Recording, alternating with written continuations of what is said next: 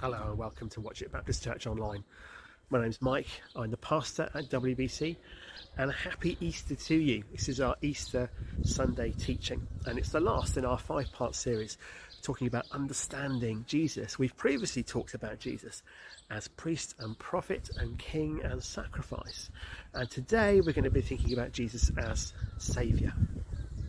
Now, I want to start by looking at a passage from the letters of the New Testament. Um, this might be a surprise. You might think I'd start with the gospel account of the resurrection. Um, but I'm not going to spend time on that because I think it's not something that we don't need to prove or guarantee before we move on to an understanding of what Jesus as Saviour means for us. And before we do any of those things, we're going to pray. Lord Jesus, we thank you for your sacrifice. We thank you for all the different ways in which you can be understood. And we especially thank you that you are our Saviour. And we pray that in these few minutes, as we think about that, that you would give us a fresh insight, that you would crystallise our thinking, that you would excite our imagination about what it means to live with you as our Saviour, to live a saved life. Amen. Okay, so it's Easter Sunday, and usually you would be looking at uh, the passage in John 20, or you're looking at Luke 24. Uh, all, all, the um, all the gospel accounts have their own way of telling the story of the resurrection, and they're great. Uh, I'm quite often uh, inclined to look at 1 Corinthians 15 when it comes to Easter Sunday because there's resurrection theology that Paul gives us there. But for now, I want to touch on Ephesians 2, so I'm just going to read a couple of verses in Ephesians 2, we're reading verses 8 to 10, and they say this For it is by grace that you have been saved, through faith. And this is not from yourselves, it is the gift of God, not by works, so that no one can boast. For we are God's handiwork, created in Christ Jesus to do good works, which God prepared in advance for us to do. It's just a short passage, and you might think, well, it's not very resurrectiony. This is true. Uh, and actually, it doesn't talk about how salvation works. That's true too. But like I said before, I really want to focus not so much on the mechanics or the narrative, however exciting and inspiring that always is, but actually on what it is to live in the reality of salvation, to live in the context of salvation. So if we're going to talk about Jesus as Saviour, we have to recognise that being saved is a big part of how we live as disciples of Jesus. He asks us to follow him, and he is described as a saviour, and so we follow someone who saves. And that means that we live a life that is a saved life. So, let's just backpedal a little bit. We know from lots of occasions in the New Testament that people ask what shall I do to be saved? Or how then can anyone be saved? Or um, uh, the righteous shall do this and they shall be saved, that kind of thing. So we are aware that there's a real sense of salvation, of savedness being a big part of God's intention for his people.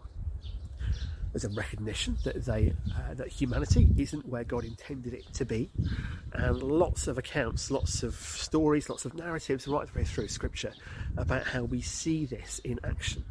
Judges is a fantastic example of that. Um, so is the account of Israel's engagement with its prophets and judges, and then its kings plus the relationship that Israel has with its neighbours, with the superpowers around it. And we looked recently as a church at Ezekiel, and that tells some of that story. But you can go way back before any of those things and look at the way in which God rescues the people of Israel from their slavery in Egypt. To again have a sense of what it is to be a people who are saved. There is a rescue. What's important, though, is to recognise that salvation works in several ways as a term. It's not just about being rescued. And actually, when it is talking about being rescued, that quite often is in a kind of military sense. But also, the word saved has to do with healing. So the, the word, uh, the Greek word soter, which is used for salvation or around salvation, so the, the, um, the technical term for theology of salvation is called soteriology because it comes from the Greek word soter. And soter was used to describe um, Greek deities that had to do with healing. So there is a sense of rescue, there's also a sense of healing, there's also a sense of restoration, isn't there? So as Israel are um, saved from uh, Egypt, can't think why I forgot the word Egypt. They're saved uh, from Egypt and they come out through the Exodus into Israel. They are restored to land that has been promised to them. So it's rescue, it's restoration, and it's healing. All of those things give us a really clear indication that what God intends in salvation is for there to be a putting right or a putting back or a or a, a reintroduction of something that's already been expressed or established a, kind of making whole or fulfilling. It's interesting, isn't it, that when you think of it in those terms and you hear Jesus say in John 10, I have come that they, that humanity might have, have life and have it to the full or have a fulfilled life, life in all its fullness. We have then a sense that Jesus is saying, Yes, I've come to save, but I've come to save so that the result of that salvation is a particular way of living. So if we're going to recognize Jesus as Saviour, then we are going to be recognizing ourselves as people who Jesus would like to save. And that means recognizing that we are to be restored or made whole or fulfilled as people. I think this is really cool, particularly when you think that this is what resurrection brings us. So, the death of Jesus on the cross, very much uh, as a substitute is about sin being removed, taken away. We refer back, don't we, to Leviticus for this, where we see that the uh, the scapegoat that on whom is symbolically placed, on which, whom, on which is placed symbolically the sin of the people of Israel. That scapegoat is led away into the wilderness and removed from the people. So we have the idea that sin is taken away through the substitutionary work of Jesus. Jesus is a substitute. He acts in our place in the most incredible of ways. And then we have, after his death, the resurrection, through which Jesus conquers death. So life wins over death. And it is that taking away of sin and that defeat of death that allows humanity to have access to a fulfilled life, to a rescued and restored life, to a salvation life. And with all that in mind, it's that passage in Ephesians that I wanted to go back to. It is by grace that you have been saved through faith. This is not from yourselves, it is the gift of God, not by works, so that no one can boast. For we are God's handiwork, created in Christ to do good works which God prepared in advance for us to do. So, we are saved by grace, by God's goodness, by his gift of something we haven't deserved.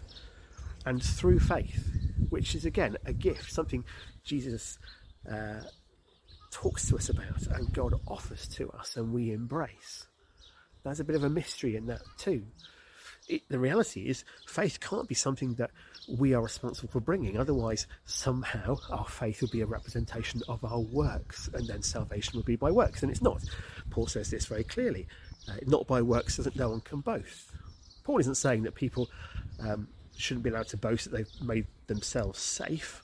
He's saying that no one should be able to claim that they can take responsibility for their own salvation because God has done it all for us through Jesus. And then Paul goes on with this for word.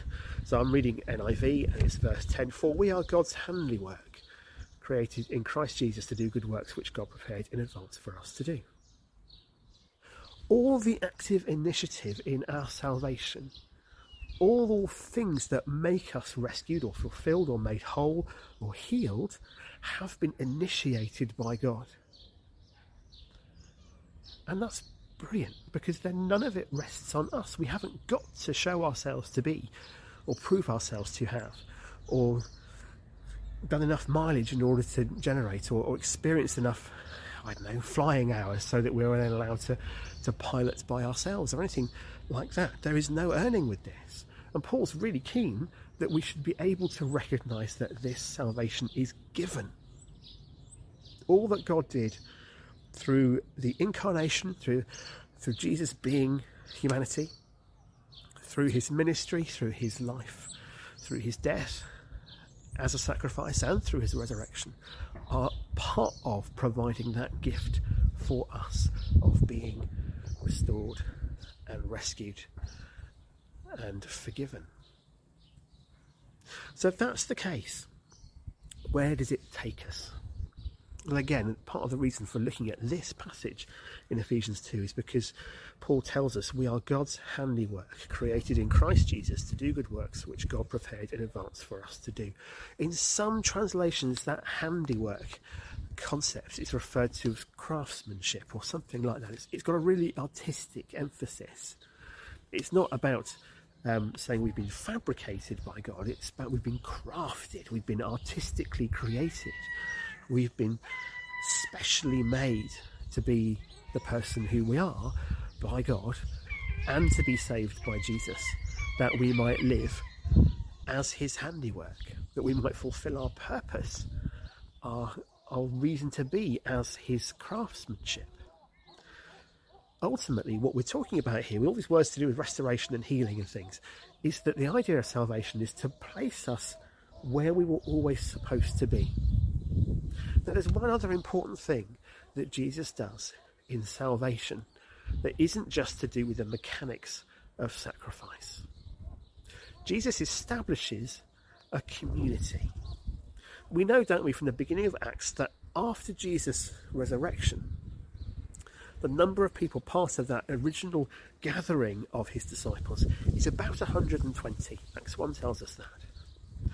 So when Jesus uh, ascends to be with his Father again. Yes, there are 11 on the hilltop with him when that happens, Matthew tells us. But also, there are a bunch more, 100 plus, who are involved in that community. And one of the things Jesus has done is build this community.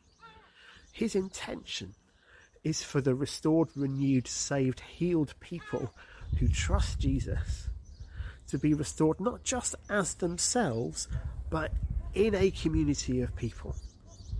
Now, this has always been God's intention. All you've got to do is look at the covenants, the promises, the agreements that God made with Abram in Genesis and with Moses in Exodus as well. And you can see that God's intention has always been for a community of people who knew Him and loved Him and walked with Him. Jesus saves us to be part of a particular community. And it's a community of people who have been crafted not not manufactured, not chucked out on some kind of um, repeatable way, not mass produced, but crafted, handmade, handiwork, it says in Ephesians 2.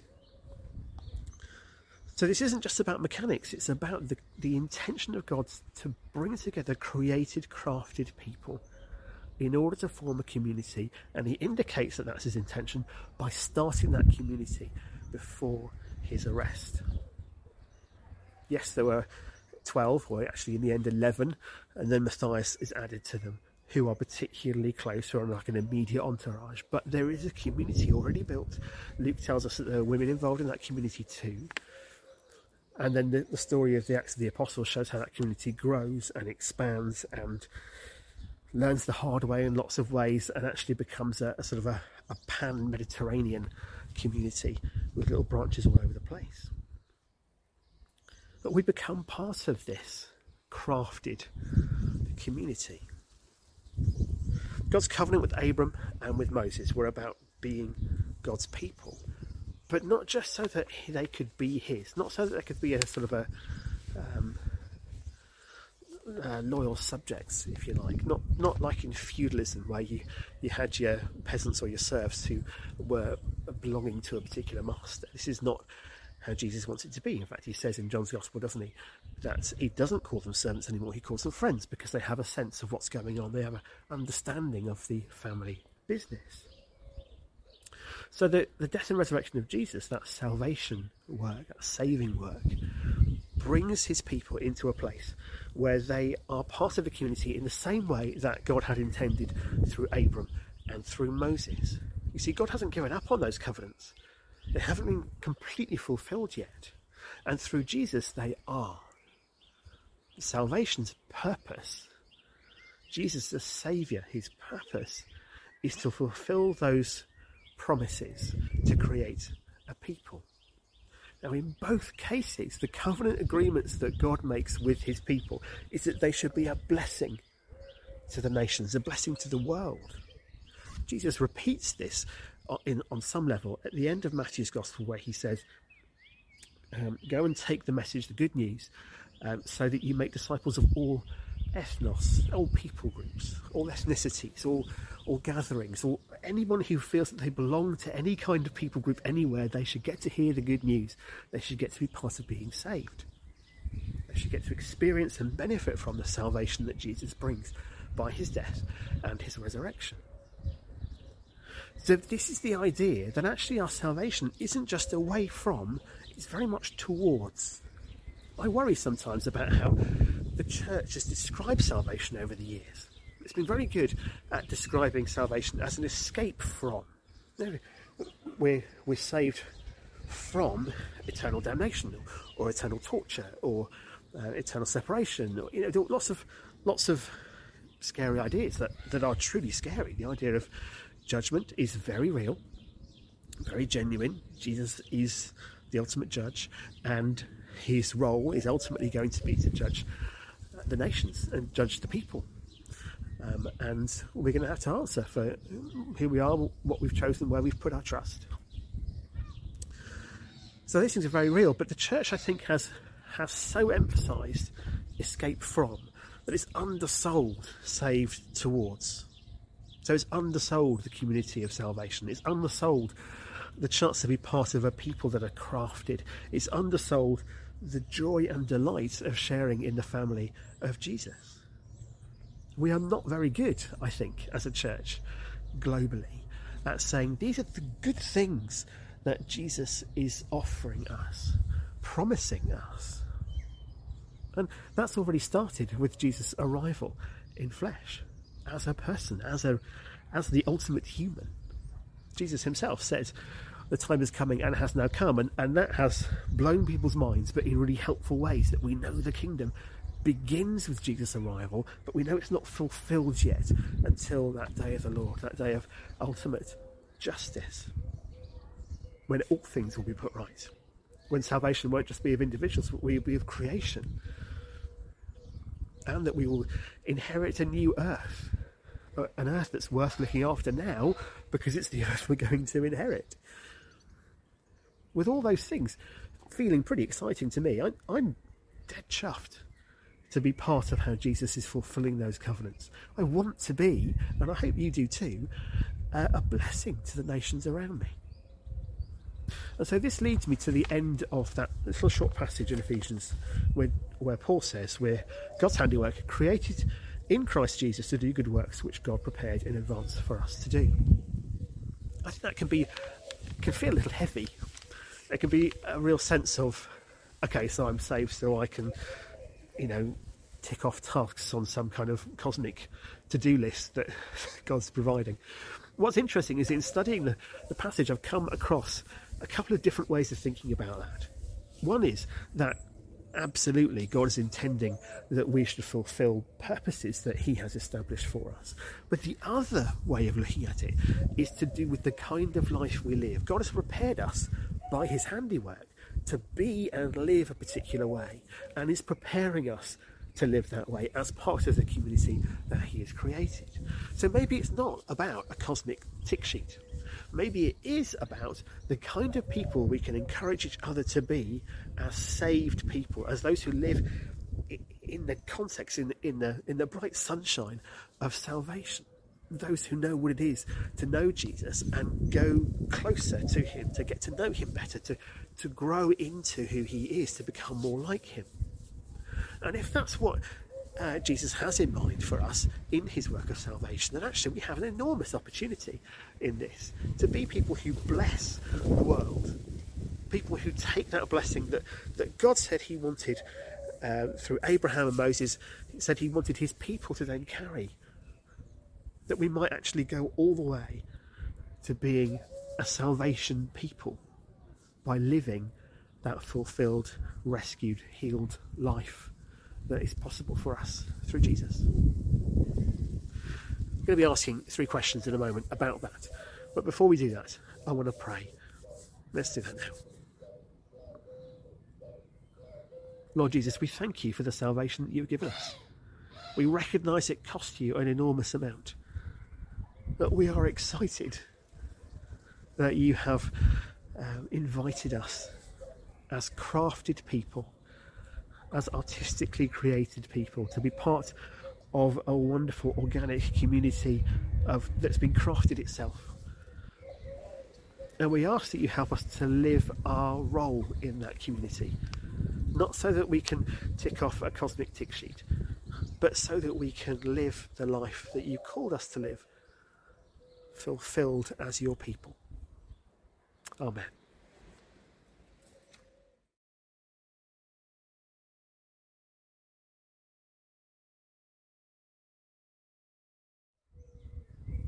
Okay, then, question one.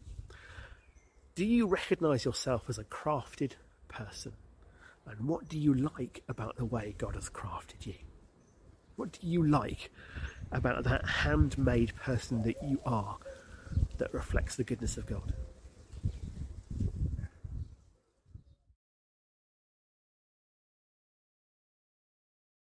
Question two How can the people of Jesus, his saved, rescued, healed, restored people, how can they and we be a blessing to the nations?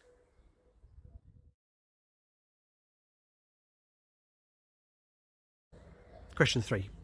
The salvation Jesus brings is about healing and restoration. Not all things that we might feel need to be healed or restored are dealt with in our life now.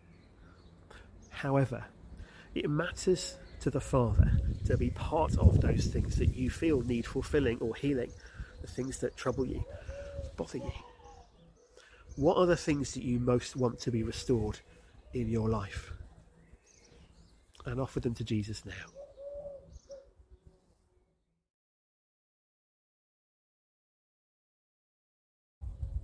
Okay, that's our three questions for this week it's been good to be with you. It's been lovely to be outside in the sunshine, and I look forward to catching up with you soon.